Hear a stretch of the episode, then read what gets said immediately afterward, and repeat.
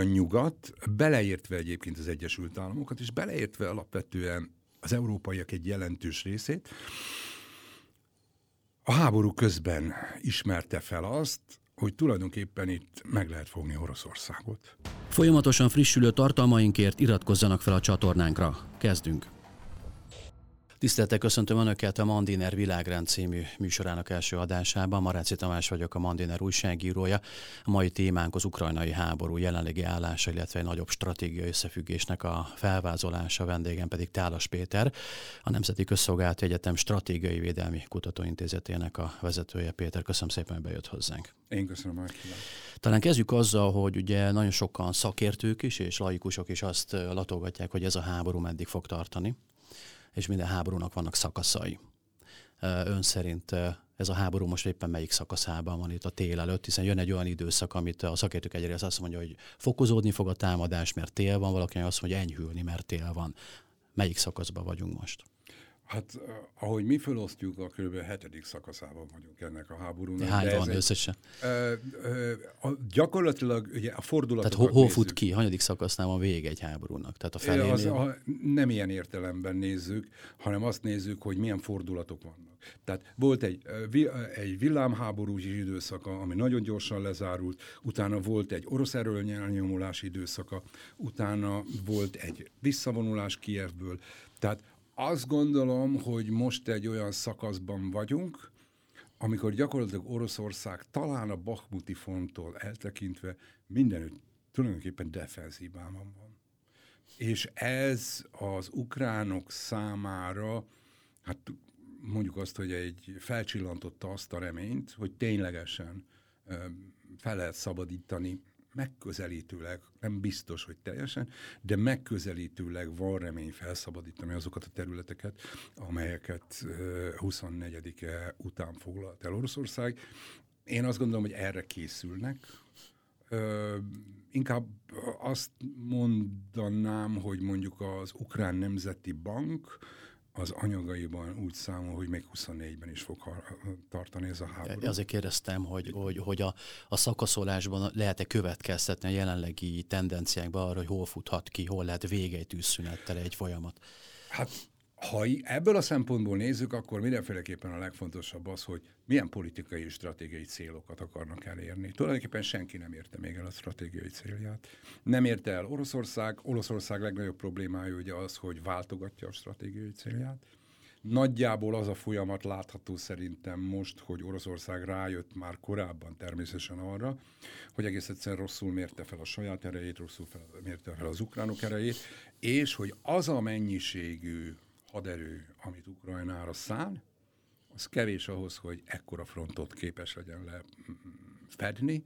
Ez le, lehetett látni ugye először a, tulajdonképpen a kievi visszavonulásnál, lehetett látni a harkivi előrenyomulásnál, és most lehet látni gyakorlatilag a herszoni visszavonulásnál is és azt gondolom, hogy, hogy mind a három kérdésben tulajdonképpen ha meg kellett várni azt, hogy a politika rádöbbenjen arra. A katonák szerintem korábban tudták. Tehát a herszoni vereségről a katonai szakértők tulajdonképpen mm, ez év júliusától, augusztusáról már beszéltek, de valószínűleg Putyin elnököt meg kellett győzni arról, hogy jobb visszavonulni rendezetten, tervszerűen, mint például úgy visszavonulni, ahogy Harkivnál, ahol azt láttuk, hogy lopott biciklin elbiciklizik a, a katona, akinek a parancsnoka korábban erről. Annak ellenére, hogy új főparancsnoka lett a hadseregnek, és a, le, lesz, ugye sorcsere volt a titkosszolgálatoknál, egyéb testületeknél, tehát ennek ellenére, hogy új vezetés jött, a második sor is belátta, hogy itt defenzíva van ezek szerint. Én azt gondolom, hogy igen, és ennek nagyon egyszerű az az oka, hogy az új vezetés is ugyanabból tud dolgozni, amiből az eddigi. Ugye azt lehet látni, vagy inkább azt mondanám, hogy azt lehet látni, vagy úgy mutatkozik, hogy egyre gyengébbnek tűnik Oroszország, vagy pontosabban semmiféleképpen nem olyan erősnek, mint amilyennek mutatta magát, és mint ami ennek egyébként szerintem nagyon sok nyugati, keleti mm, szakértő gondolta. Tehát, ha önt, be... is, önt is beleértve egyébként? Tehát ön, ön, önnek milyen képe volt az adatai Most alapján? azt mondhat, lehetnék nagyképű, hogy én mindig azt mondtam a kezdet-kezdetétől, hogy, hogy Oroszország gyenge. És Oroszország agresszivitása az a gyengesége jele. De azért engem is alaposan meglepett. Nagyon egyszerűen én azért gondolt, én is erősebbnek gondoltam, én pusztán abból indultam ki, hogy a modern érdekérvényesítési eszköztárban a katonai erő az gyakorlatilag valahol a sor végén van. Ha már nincs gazdasági erőnk, pénzügyi erőnk, ha nem tudjuk megvásárolni, ha nem tudjuk ö, gazdaságilag helyzetbe hozni, vagy szankcionálni, diplomáciával, modellértékkel. Tehát azt akarom mondani, hogy Európában 95 óta nem módi gyakorlatilag katonai erővel.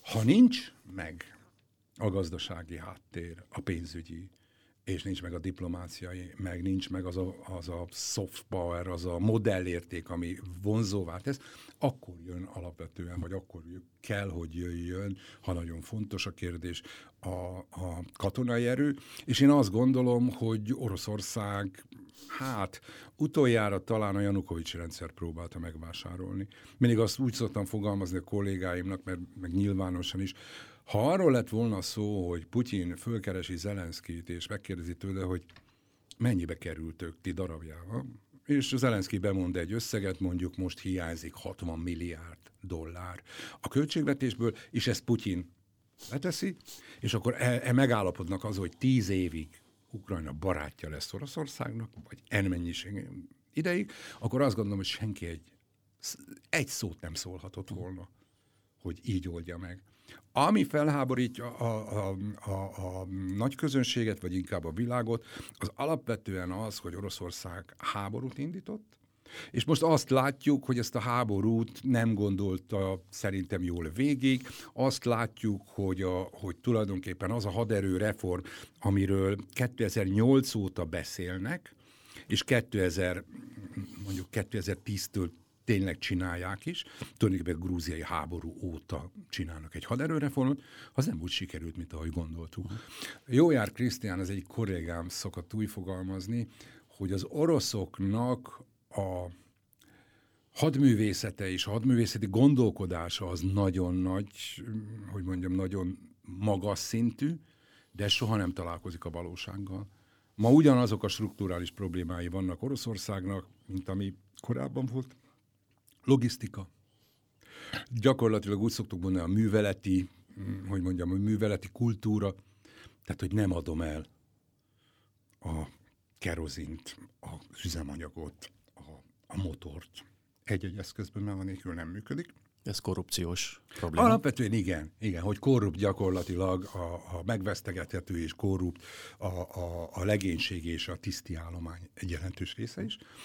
És hát azt látjuk, hogy, hogy tulajdonképpen vannak olyan területek, amelyek hát nem fejlődtek. Mondok két ilyen területet, például az orosz haderő alapvetően már régóta történetileg vasúton közlekedik. Borzasztó nagy problémája a közúton való közlekedés.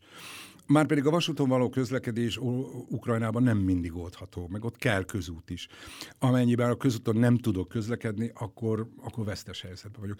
Másik, azt lehet látni, hogy Oroszország nagyon-nagyon régóta nem, nem úgy használja a régi erejét például, mint, mint a nyugat.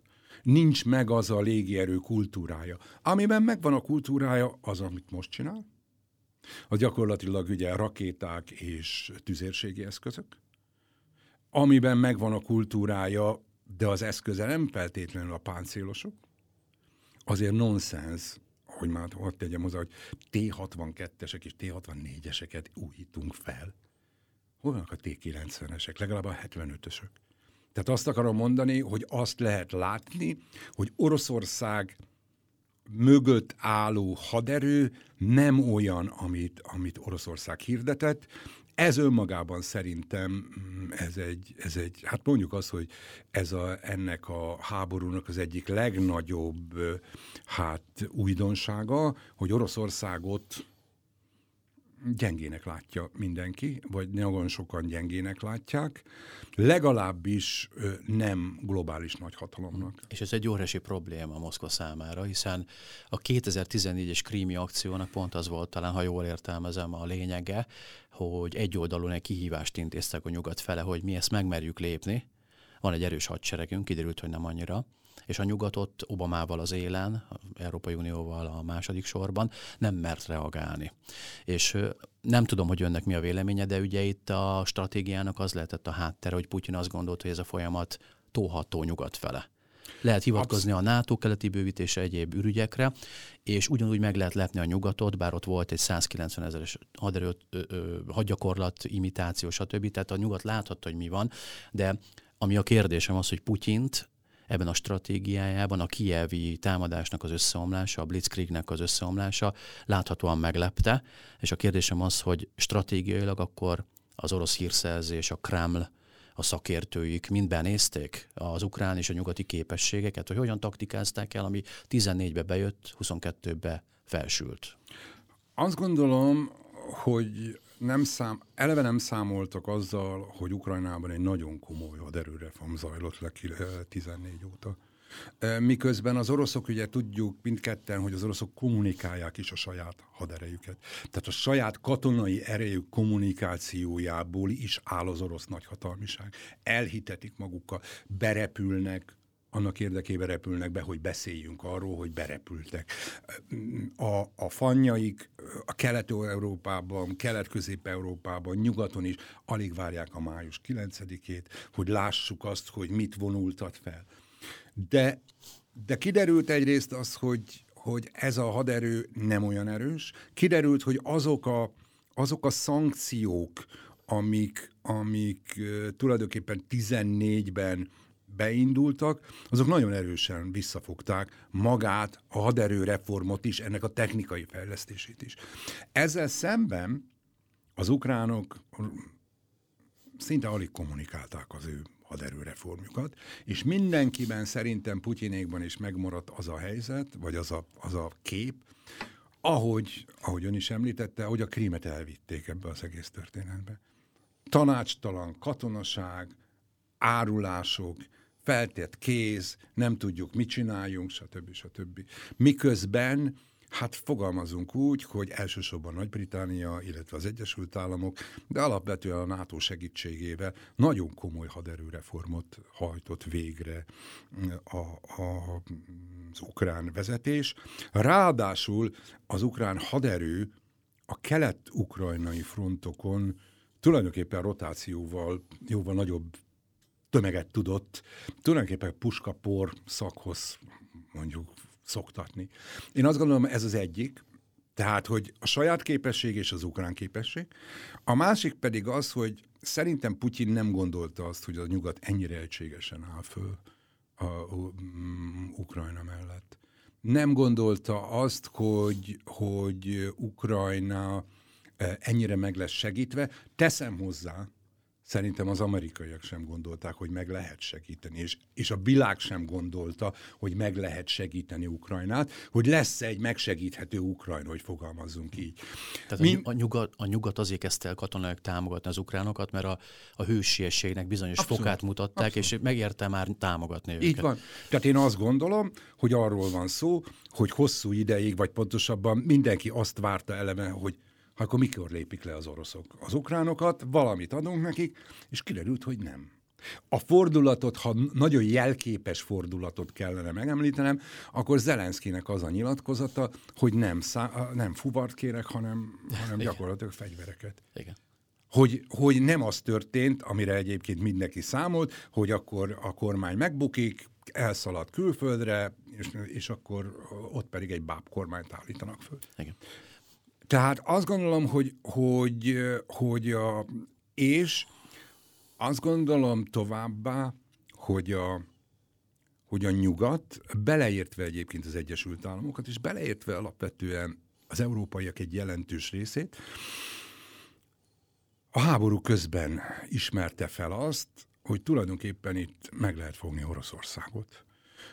Nagy vita van arról, ugye, hogy ez mekkora proxy háború, vagy nem, mekkora, vagy nem proxy háború. Én magam egyébként azok érte, azokkal értek egyet, akik azt mondják, hogy ez egy bizonyos proxy háború.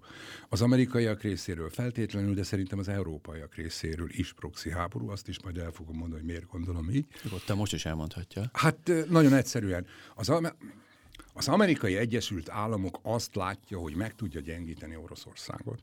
Ez Ugye, ha ha nagyon egyszerűen kell megfogalmaznom, és nem akarok itt mm, már most belemenni ezekben a, ezekbe a, a világrend kérdésekbe, de akkor azt lehet mondani, hogy ez egy poszthegemoniális konfliktus. Ez azt jelenti, hogy Oroszország szemben mondjuk Grúziával, ami szerintem már az volt a kollégáim szerint inkább egy ilyen preventív háború volt, tehát hogy ne menjen nyugatra. Itt egyértelműen gyakorlatilag az, a, az volt a, az állítás, hogy Oroszország egész egyszerűen nem hagyja azt, hogy az a kapcsolat, ami elindult a nyugat és Ukrajna között, ez szárba szökkenjen.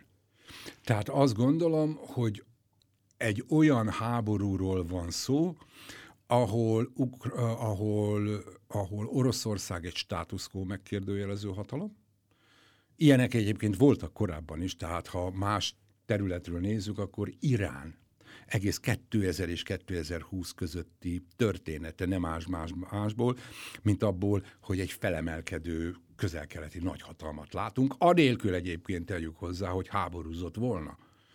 Már abban az értelemben, hogy államközi háborút folytatott volna. Nem, Irán gyakorlatilag ilyen, hát nem állami szereplők, nem állami szövetségesekkel kiterjesztette hatalmát egészen a, egészen a, a a földközi tengerig. Tehát azt akarom mondani, hogy mivel azt lehet látni, hogy, hogy, hogy Amerika és a nyugatnak a képességei gyengülnek, ez nálunk egy nagyon népszerű történet, csak én mindig hozzá szoktam tenni, az, hogy relatíva gyengülnek. Tehát az, hogy, az, hogy annyira gyengültek meg, hogy az Egyesült Államok hegemon módon már nem tud vezetni. De az nem jelenti azt, hogy az Egyesült Államok nem tud vezetni. Az Egyesült Államok tud vezetni, csak már nem hegemon módon.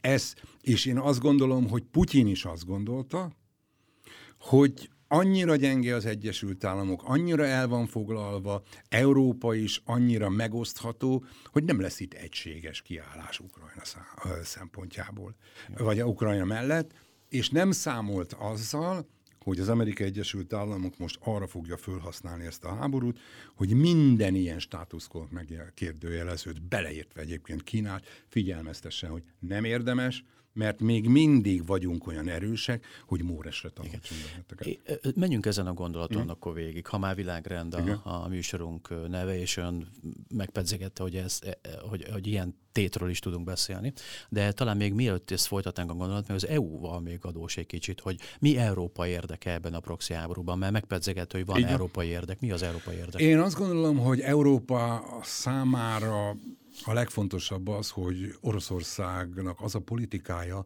ami vissza akar térni a, az érdekszféra politikához, tehát, hogy nagyhatalmak döntsenek tulajdonképpen, és minden egyes pólusnak legyen egy érdekszférája. Ez valami hasonló, mint a bipoláris világrendben volt, csak éppen több pólus lenne, és több, hogy mondjam, és több ilyen érdekszféra. Lenne Kínának egy érdekszféra, lenne az Egyesült Államoknak, lenne Oroszországnak, és ugye a fő probléma az, hogy nem lenne az Európai Uniónak.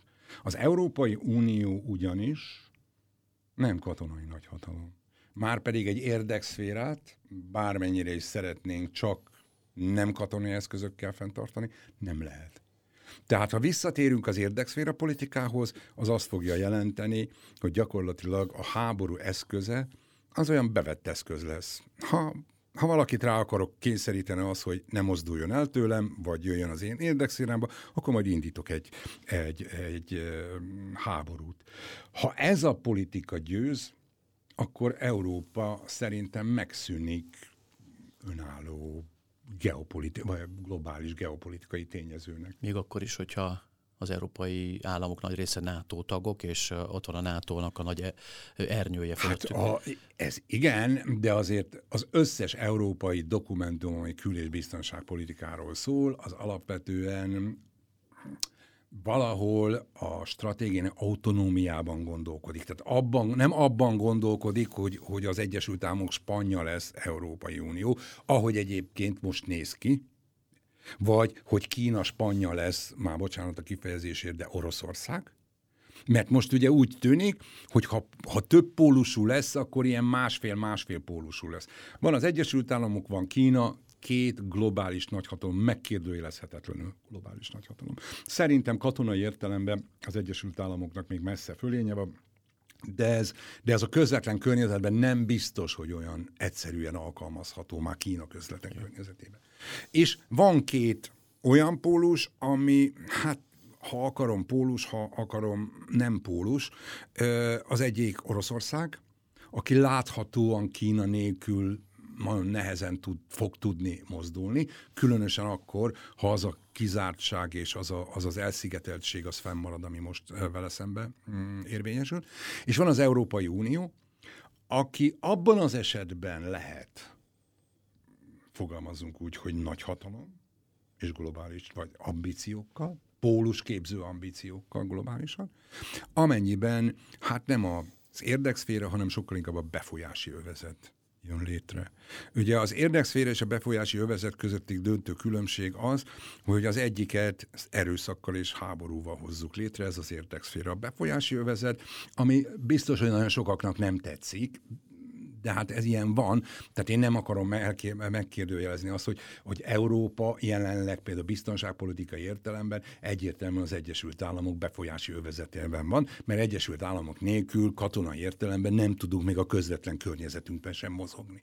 Hasonlóképpen azt gondolom, hogy az Európai Unión belül is lehet látni, hogy ki kinek a befolyási övezetében van, hogy más nem mondjak, például mm, az én értelmezésemben a kelet-közép-európai országok jelentős része az, az egyértelműen német befolyási övezetben van, gazdasági kapcsolatokat nézzük meg, nézzük meg, hogy milyen fontos egyébként mondjuk a, a, mm, a, a német cégek jelenléte a mi térségünkben, csak a Visegrádi országban, vagy akár és ez egy pozitív dolog, milyen fontosak vagyunk mi a német gazdaság szempontjából. De mindenféleképpen azt akarom uh, hangsúlyozni, hogy ha befolyási övezetben gondolkodunk, az azért pozitív, mert olyan eszközökkel is tudunk operálni, ami viszont az, az Európai Uniónak van.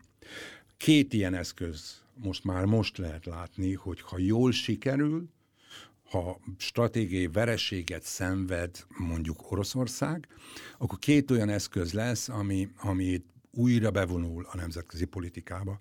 Az egyik a szankció, mint elrettentő, tehát ez egy egyértelmű. Most hoztunk olyan szankciókat először, ami ténylegesen elrettenthet. És ez, és természetesen ebben benne van, hogy ezek a szankciók nekünk is fájnak, de nekik sokkal jobban fájnak, ezek a számok egyértelműen mutatják.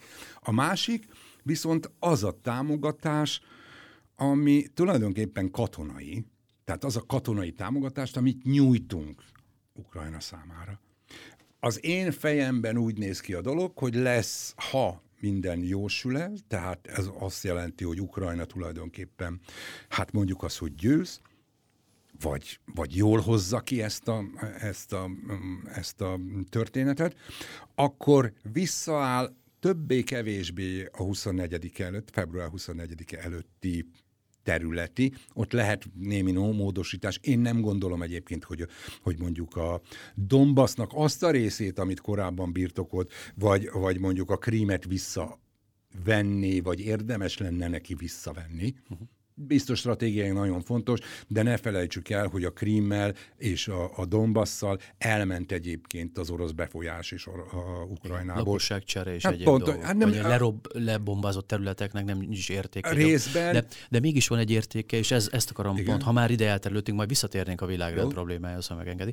De ha már megpedzegette a végső határok kérdését, ugye akkor nagyon sérülni fog a nemzetközi jog, hogyha Ukrajna lemond majd a Krímről és a Donbassról. Meg azt jelenti, hogy egy agresszív, agresszor állam, ha lép valamit, akkor a ezek szerint a világ nagyhatalma elfogadják, hogy területeket tud elcsatolni a Nem másiktól. feltétlenül gondolkodom abban, hogy elfogadjuk.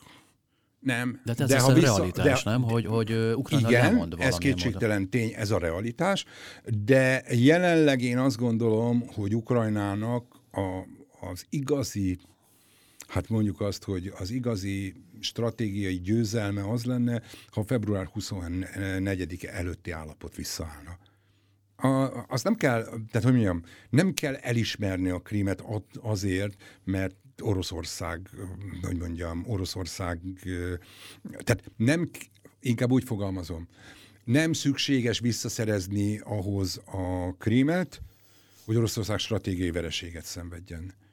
14-től gyakorlatilag mondjuk azt, hogy de facto tudomásul vette, de jure viszont nem. Számos ilyen hely van, ahol de facto és de jure nem, nem mm, tehát különböző helyzetben vagyunk, és de facto elismerjük, de, facto, de jure pedig nem, és én azt gondolom, hogy ez nyugodtan belefér. És ennél a pontnál ugye Ukra- Ukrajna, tehát Ukrajna lakosainak a kormány ezt el tudná talán adni győzelemként, még akkor is, de, de vajon az oroszok mit tudnak eladni győzelemként? Mert az oroszok azt mondják, tehát Putyin mondjuk nem bukik meg, és véget ér egy tűzszüneti megállapodással a háború mondjuk jövő tavasszal, de ennek az a feltétel, hogy az oroszok kivonulnak a 24, február 24 előtti határokig.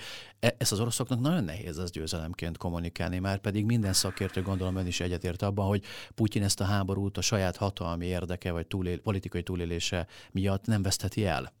Ez így van. Én ugyan rugalmasabbnak gondolom a, a hogy mondjam, az orosz társadalmat abban az értelemben, vagy inkább hatékonyabbnak gondolom a putyini propagandát. Tehát van, ha nagyon egyszerűen kéne megfogalmaznom, azért nagyon sok mindent el tudnak adni győzelemként. Nézzük meg, Herson visszavonulás, hogy jelentkezett. Humanitárius szempontból feladtuk hogy mi olyan jók vagyunk, hogy az ember élet milyen fontos nekünk, stb. És mindenki tapsikolt, mint De a jászmi. akkor miért volt a négy területen a népszavazás De és a nagy győzelmek, hogyha utána ezt vissza ez kell így van, ez így van. Lehet látni, hogy kapkodás van. Ugye annektáljuk a területeket úgy egyébként, hogy nem a miénk, utána kezdünk el vitatkozni azon, hogy hát akkor nem is gondoltuk ám mi úgy, majd megbeszéljük azt, hogy hol lesznek a határok. Tehát azt lehet látni, hogy kapkodás van. Én azt gondolom összességében, hogy, a, hogy ami az oroszok számára stratégiailag a legfontosabb, az gyakorlatilag egy koridor. Nem a Donbass. Politikailag lehet, de nem a Donbass, hanem egy koridor a Krím és Oroszország között, vagy a... Vagy egy szárazföldi így kapcsolat? Van, így van, így van. Tehát, Tehát nem csak a Kercsi híd, hanem a Nem szakasz, a tengerparti rész, azt ami gondolom, hogy ez egy fontos. és így van, így van. Az egy kérdés egyébként, hogy ezt sikerül-e megtartaniuk, mert azért azt lehet látni, vagy várható, hogy mondjuk Zaporozsjérből megpróbálják majd a ukránok elvágni a, a, a déli frontot, ketté osztani, hogy az egyiket megint hát olyan helyzetbe kényszerítsék, hogy menekülni legyen kénytelen. De hogy mi, mit jelenthet a, a, a, az oroszoknál a győzelem? Én azt gondolom, hogy a, a bejelentett tehát az első bejelentés, ahogy indult a háború, az a Donbassról szólt. Ugye ne felejtsük el. Úgy indult a háború, hogy azt mondta Putyin, hogy elismeri a Donetszki népköztársaság és a Luhanszki népköztársaság függetlenségét Donetsk megye és Luhanszk megye területén. Ezzel indult, ez február 21-én ezt jelentette be. Tehát azt gondolom, hogy az eredeti stratégiai terv, hát mondjuk azt, hogy vagy az eredeti bejelentett tervet még képviselheti vagy, vagy még megvalósulhat. Itt a kérdés az, hogy valóban az a megye, az meddig lesz, vagy milyen terjedelemben lesz az övé. Most ugye egyik sincs emlékeim szerint talán teljes terjedelmében, de mind a kettőből elég jelentős területeket már bírtak sőt, mm, az a két megye kevésbé, mm, tehát hogy mondjam, kevésbé csonka, mint mondjuk a zaporozsiai vagy a herszoni. Tehát én azt gondolom, hogy ez lehet. A nagyobb problémát az ukránoknál látom. Már abban az értelemben, hogy nem tudni, hogy az ukránok azok mivel lennének megelégedve. Azt feltételezem, hogy a 24 előtti állapotokkal meg lennének elégedve, de de én, de én azt feltételezem továbbá, hogy Ukrajnában akkora a bizalmatlanság, hogy egész egyszerűen nem csak a terület kérdés, hanem az, hogy, milyen Oroszország marad a háború után. És azt látom, hogy van egy nagyon erős szövetség az Egyesült Államok, Nagy-Británia, a balti országok, a skandináv országok, Lengyelország és Románia között a tekintetben, hogy, hogy Oroszországot egy regionális hatalommá visszafokozni, vagy lefokozni, annyira meggyengíteni, hogy ne csak akarat kérdése, hanem képességhiány kérdése is le, legyen az, hogy ne tudjon még egy ilyen háborút ö, elindítani. Ez több dolgot fog jelenteni, Oroszország meggyengítését egyrészt, katonai, gazdasági, mit gazdaságban azt várja minden szakértő, hogy a 90-es évekre fogják visszanyomni. Tehát fognak persze autót csinálni, de hát nem a, nem a 21. századnak, hanem a 20. század végének az autóját fogják csinálni. Ö, és emellett lesz egy nagyon erősen felfegyverzett Ukrajna, és a nagyon erősen felfegyverzett Ukrajna mögött lesz egy viszonylag erősen, szintén erősen felfegyverzett Kelet-Közép-Európa. Ezek az országok ugyanis, a skandinávok, a baltiak, a lengyelek és a románok, a biztonságok egzisztenciáját féltik attól, hogyha vereséget szenved Ukrajna. Tehát én azt gondolom, hogy ez egy nagyon erős szövetség, és ha ez a szövetség fent tud maradni, akkor tulajdonképpen azt gondolom, hogy, hogy a, az ukránok támogatása az ki fog tartani hosszú ideig. Még egy utolsó kérdést engedjen meg, hogy a világrenddel zárjuk, hogy az, a Pekingi olimpián volt egy nagy új szövetségnek a körvonalazódása, Kína és Oroszország, és utána néhány héttel később indult az ukrajnai hadművelet, hogy e, mi a véleménye akkor arról, hogy a Kína által jelentett ellenpólusban Oroszország milyen módon tud innentől kezdve becsatlakozni, ezt a háborút nem tudta így egyértelműen megnyerni. Lesz-e új világrend? Megdőle az a hegemonisztikus hatalma ebben, az új, ebben a régi világrendben az Egyesült Államoknak, és Oroszország mi lesz ebben a koordinátorrendszerben. Azt gondolom, hogy most fog eldőlni, hogy milyen gyorsan jön el a poszthegemoniális világrend. Én több pólusú világrendben gondolkodom, de egy olyan több pólusú világrendben, ahol vannak főpólusok és mellékpólusok. Ilyen értelemben azt feltételezem, hogy, hogy Kína és az Egyesült Államok lesz a két legfontosabb, és emellett lesz két olyan szereplője az Európai Unió és Oroszország, amely ennek a kettőnek az alálengyeltre lesz. Egész egyszerűen mm, azt lehet látni, és azt feltételezem, hogy Kína ezt is akarja. Tehát nem szeretne egy nagyon gyenge Oroszországot, de mindenféleképpen egy olyan Oroszországot szeretne, amit, hát mondjuk azt, hogy a kínai terveknek megfelelően tud hát mozgatni, elsősorban annak érdekében, hogy, orosz, hogy, hogy Oroszország Európán keresztül lefoglalja valamilyen formában az Egyesült Államokat. Kína pontosan látja szerintem az Európai Unió korlátait, tehát az, hogy katonai értelemben itt és védelmi tekintetben itt hát komoly hiányosságok vannak. Ha jól sikerül a másik oldal, tehát a, az, az Egyesült Államok és, és Európai Unió, akkor azt várom, hogy az Európai Unió egyenrangú, de ezt partner lesz az európai érdekszféra megvédésében, ami egyébként jóval korlátozottabb. Ez azt jelenti egyébként, hogy keleti területek, tehát itt Ukrajna, és egyébként a déli kerületek, tehát alapvetően a mediterránium. De nem gondolom, hogy ennél tovább gondolkodhat Európa. Amennyiben Európa saját érdekszféráját meg tudja védeni minimális amerikai támogatással, akkor ez Amerikának egy nagyon nagy hogy mondjam, nagyon nagy szívesség lesz, mert Amerika azzal foglalkozhat, amivel szeretne, vagyis Kínával, a fő ellenféllel. Így van, a fő ellenféllel, és hát a stratégiai kihívóval. Ö, ha, ha még konkrétabban kell, ö, hát fogalmazunk úgy, hogy, hogy belőnöm ezt a kínai-orosz viszonyt, meggyőződésem, hogy az ukrajnai háború befejezésében Kínának nagyon komoly szerepe lesz, vagy lehet én magam egyébként amerikai elnöknéként, ha én lennék, egész biztos onnan indítanám ezt az egész történetet. És lehet, hogy ott el is indult már a háttér. Így van, lehet, hogy el is indult, és azt mondani, hogy rendben, ez a te szövetségesed, de ezt a te szövetségesedért légy szíves vállalj felelősséget, és akkor mondd meg neki, hogy viselkedjen úgy, minimum, mint te. És akkor azt gondolom, hogy ez, ez előbb-utóbb Vladimir Putyint is fogalmazunk úgy, hogy megfontolásra késztetheti, tekintettel arra, hogy azt lehet látni, hogy Putyin nagyon ragaszkodna ahhoz, különösen presztis okokból, hogy Amerikával tárgyaljon, és Amerikával.